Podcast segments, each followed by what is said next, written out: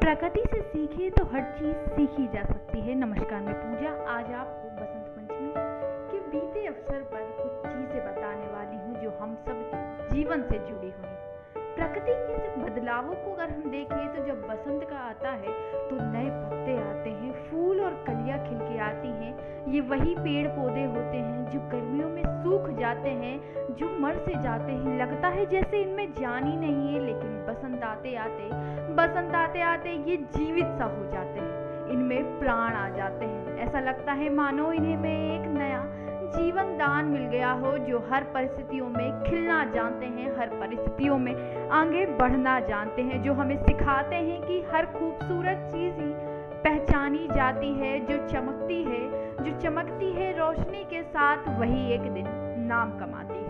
बसंत के बाद जो ऋतु का हम देखते हैं, वातावरण देखते हैं, हम प्रकृति में होते बदलावों को देखते हैं तो हम जानते हैं कि आखिर खूबसूरती क्या है और चमक क्या है, नूर क्या है। ज़िंदगी भी हम सबकी उसी तरह है कि एक समय परिस्थितियों के चलते हम टूट जाते हैं, हार जाते हैं। हमें लगता है कि हम आगे नहीं कर पाएँगे।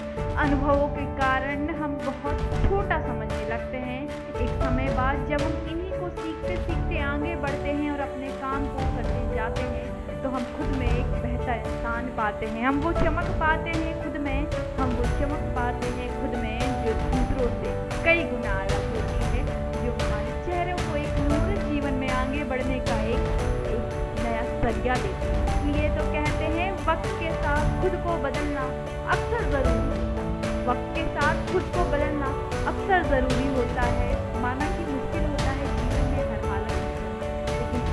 आगे बढ़ते रहना।